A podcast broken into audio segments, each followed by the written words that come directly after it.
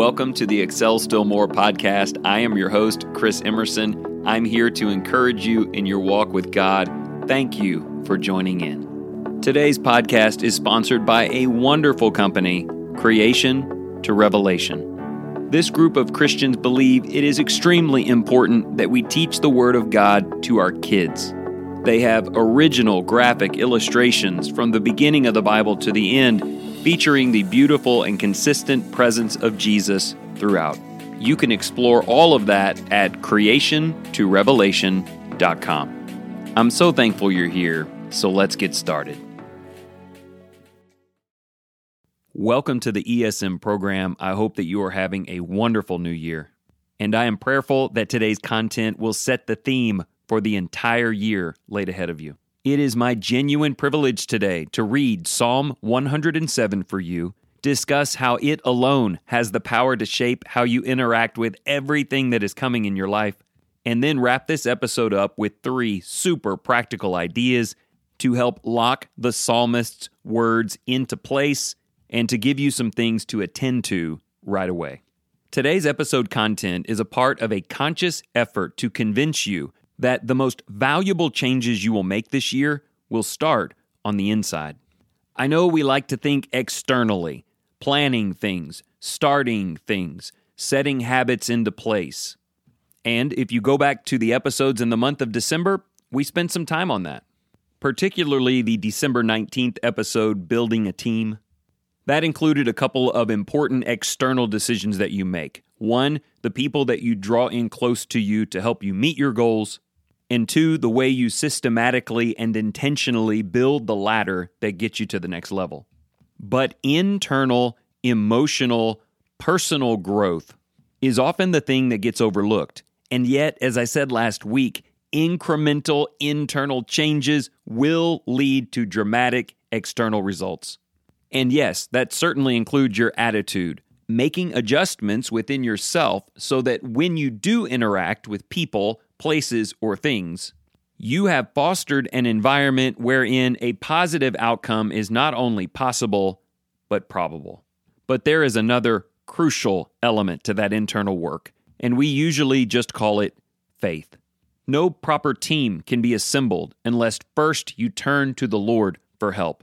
No ladder that takes you to the next level can be constructed unless God is present to keep the sides in place and no attitude of humility will persist within you unless it is motivated by your belief in the power of Jesus and your confidence that the Lord will help. Our episode is titled Crying, Lord, Help. This is taken from the four times in Psalm 107 that those words are uttered, and it is my appeal to you to cry for God's help with full confidence of his hearing and his response in every trouble, in every trial, in every twist and turn that is almost certainly coming in this calendar year.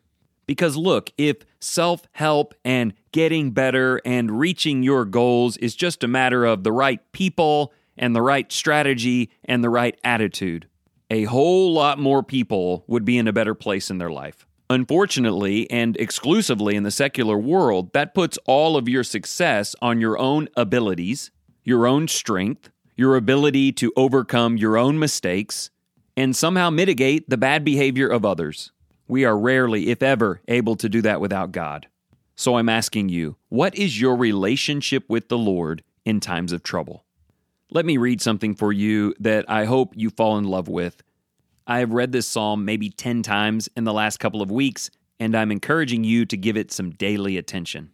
It was a part of my daily Bible read, so I would have run across it anyway, but kind of an interesting short story. For Christmas, we got Ella a new Bible, an Inspire Bible, with nice wide margins for note taking and some written out text that you can color in. To try to help with her own daily reading at the age of nine, we got her a new Living Translation version. If you're not aware of it, it's more of a thought for thought translation than a word for word. I think the technical term is dynamic translation as opposed to literal translation like the New American Standard. Anyway, it feels like I have to caveat everything these days, so I would say it is not advisable for deeper study, but it is tremendous for casual reading.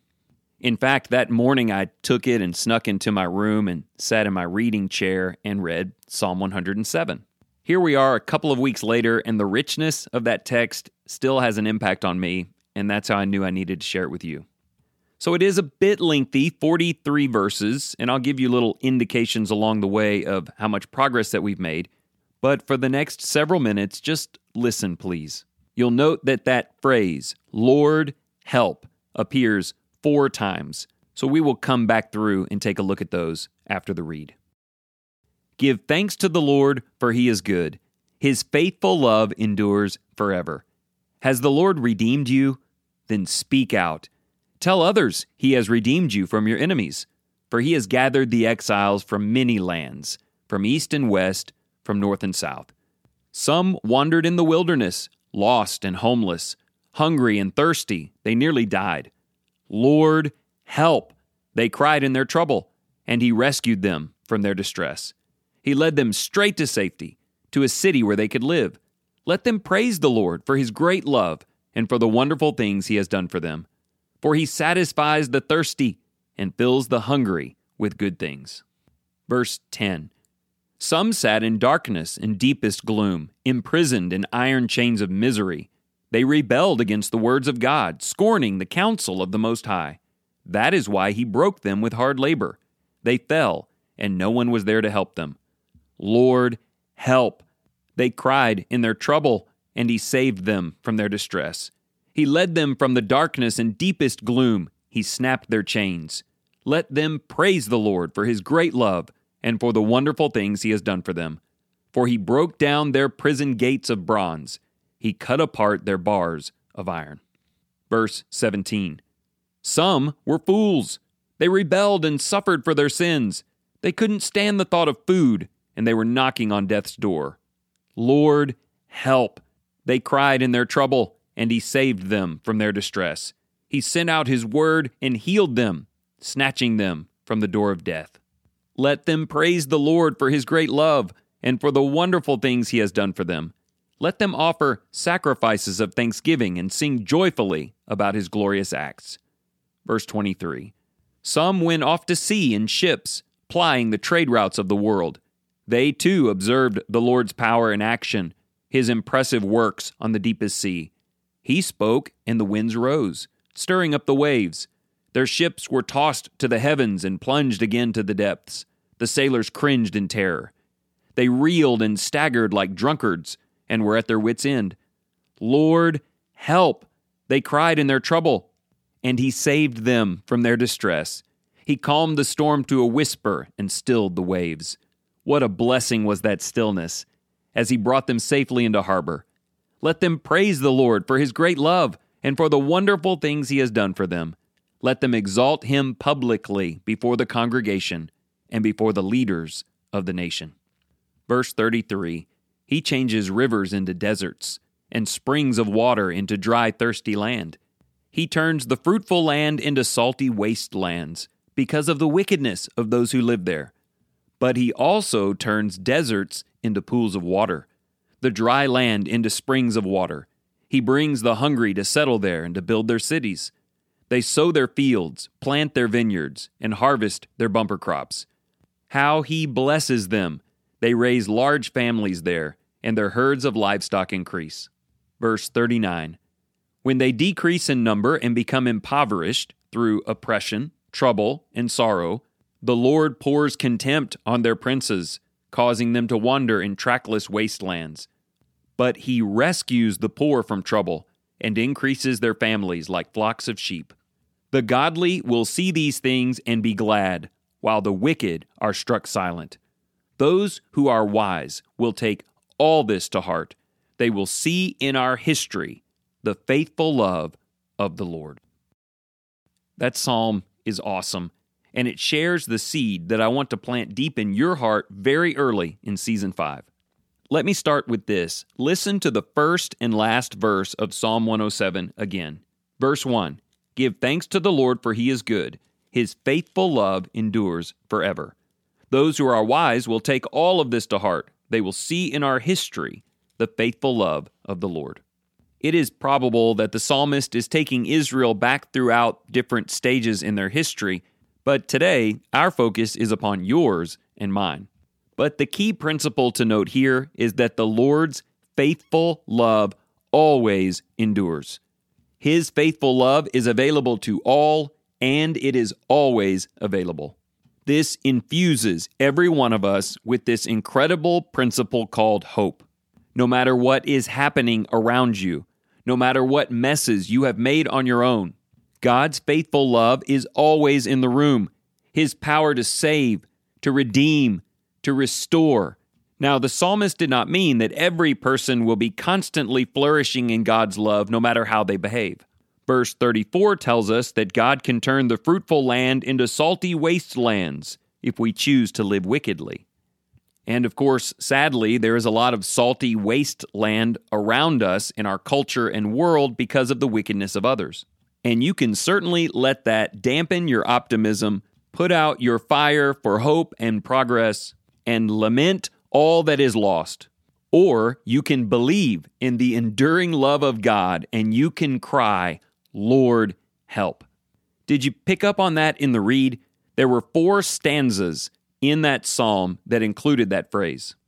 I want to walk through each one of them with you briefly and talk about how it may mirror circumstances in your life.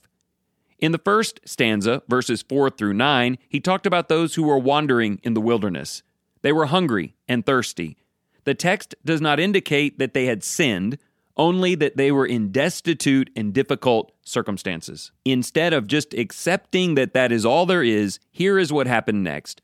They cried, Lord, help, in their trouble, and God rescued them from their distress. He led them straight to a city of safety. As a response to this, they praised the Lord for his love and for the wonderful things that he had done as he satisfied the thirst and filled the hungry with good things. Look, I know there are things that have happened to you that are unfair, but wallowing in the self pity of what ought not be will not change your life. Cry to the Lord for help and expectation of that help. Look for the care that God provides to the faithful and praise his name openly for his good gifts. The two middle stanzas take things in a different direction. They both talk about the consequences of personal sinfulness. In verse 10, it says, Some sat in darkness and deepest gloom, imprisoned, because they rebelled against the words of God and scorned the counsel of the Most High. I am not too proud to say that I know exactly what that feels like. In the earlier years of my life, I sought to run from God and live my own way. In God's wisdom and love, He made sure that those things did not produce blessings for me. He helped me to see, even in His patience, that when I live in sin, I live enslaved to the tempter and subject to none of the lavishings of a good God. Are you in that slavery now? Are you living in sin and waiting for blessings? Because the psalmist prescribes something very simple cry, Lord, help in your self inflicted trouble. The result? He led them out of darkness and snapped their chains, and they praised him for his love and the wonderful things that he did when they turned to him. It's interesting to me in that third stanza that it returns to this concept of difficulties in life as the result of sin. Verse 17 says, Some were fools, they rebelled and suffered for their sin. And you might say, well, that sounds just like the stanza before it, but I see it more sequentially in my own life. There was a time when I ran from God, was fully enslaved in the ways of the world. I cried for help, and God embraced me like the prodigal son. But since that time, there have been other moments, many other moments, when I was just foolish in my faith, when I let the flesh dictate my behavior, and I was stripped of all of the joy and hope that is found leaning upon the breast of the Savior. I was standing back at death's door, knocking for entry. I hope from last week's attitude and humility study that you're ready for me to ask you this question. But is it possible that many of the things that are not going well in your life is because of your foolish behavior with regard to the perfect will of God? If so, here is the best and likely only recourse for your future to cry, Lord, help in your trouble, so that he will save you from your distress. The Bible says he sent out his word and he healed them, snatching them from death's door. And as a result, they praised his great love. They praised the wonderful things that he had done for them again, and they even joyfully offered up sacrifices of thanksgiving. The fourth occurrence of our title phrase occurs after verse 23, where it talks about people who just went out on the sea to pursue their trade routes. It doesn't indicate that they're in any great sin, but they do come across a storm. Interestingly, the text indicates that God caused that storm, that they were tossed about and fearful for their lives. This certainly takes our minds back to the disciples on the Sea of Galilee when they were scared to death in the storm and begged Jesus to wake and save them. Jesus wondered why they simply didn't have the faith to believe that he was with them and would care for them. And I guess that's kind of the question for you. You know, some of the turmoil and struggles we'll face this year is just because life has storms in it. There are times of testing, some things sent to us by God just to see where we will turn when things are hard. This oftentimes discourages many people, but not people of true and abiding faith. For though they may stagger under the burden, the text says they cried out, Lord, help in their trouble, and he saved them from their distress. He calmed the storm to a whisper and stilled the waves. It goes on to say they not only praised him for his love and his wonderful deeds, but they exalted him publicly before the congregation and before the leaders of the nation. Don't we need more of that in our time? We need more of it in our families, in our churches, and in our nation. We need people who face the uncertainties and storms of life in faith, who turn and cry to God and receive His promises and provisions and then tell the world about it. So it's not just some private prayer and God helps you around the corner and you hold your breath for next time. It should look instead a lot like the opening of this psalm. Give thanks to the Lord, for he is good. His faithful love endures forever. Has the Lord redeemed you? then speak out. Tell others he has redeemed you from your enemies. Or we might add, from wandering in the wilderness hungry, from imprisonment for your own sin, or distress from your own foolishness, or staggering in the restlessness of the sea. God has tested me, and I have turned to him, and for that reason he has led me through. So, look, I hope this read and discussion has been encouraging to you, but let me finish with three very practical and somewhat challenging ideas for implementation. The first thing sounds the simplest, but it's probably the hardest. There must be no doubting. God isn't asking you to be strong enough or smart enough or to do everything, but He is asking you to fully surrender yourself fall into his arms and believe that he is wise enough and strong enough to get you through. James chapter 1 talks about praying with doubt. You shouldn't expect to receive anything from the Lord. Maybe you find this in prayer or in spending time with faithful people or in Bible study, but you must find the capacity to trust Him in things that you cannot control. Give it a try. Go all in God, I don't know what to do, but I completely know that you will help me. Even the smallest amount of sincere faith can move a mountain. Number two, remember your past is a part of your story. All I'm saying here is please don't forget all that God has already done for you, how God has redeemed you from your own sinfulness in the past, how God has led you through many things, kept you alive, and continued to bless you in wonderful ways. Maybe not exactly the ways you requested, but in ways that honor His wisdom. I remember 15 years ago, I was preaching somewhere and I said, Look, we've all been through a lot, but God has brought us through. We all still have 10 fingers and 10 toes. And a guy in the back row raised his hands and he was missing a few of those fingers. That guy lost some fingers and we talked after the lesson, but he still had his life and a huge smile on his face. Please don't forget all that God has done when you consider what God is doing and will do. And then lastly, and maybe we'll devote an entire episode to this soon, but God restores that which He approves. In other words, take some time this January and decide the things I think God needs to fix, does God really need to fix those things? The blessings that I am asking for, crying for, do those things even matter to God? And deeper question if God gave them to me, if He calmed that storm and gave me that job or promotion or opportunity, would it bring me into His arms and lead me to praise Him openly? Or would it lead me further away from Him? Sometimes I think we're crying for God to fix things that don't need to be fixed. We're asking for God to calm storms that are actually serving His purpose. And like Jesus in the garden, isn't it God's will being done that we want more than anything? Related to that point, here are a couple of things you can do as we close.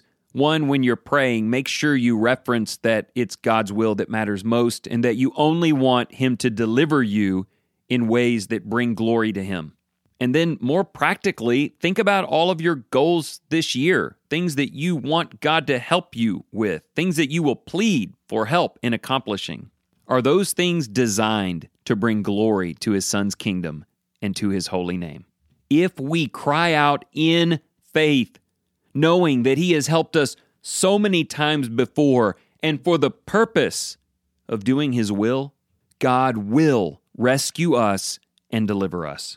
He will position you to praise His name openly and to share His goodness with others. So please give Psalm 107 a read in any version that you prefer, and then go about showing your family and your brethren and the world the source of your strength by crying, Lord, help.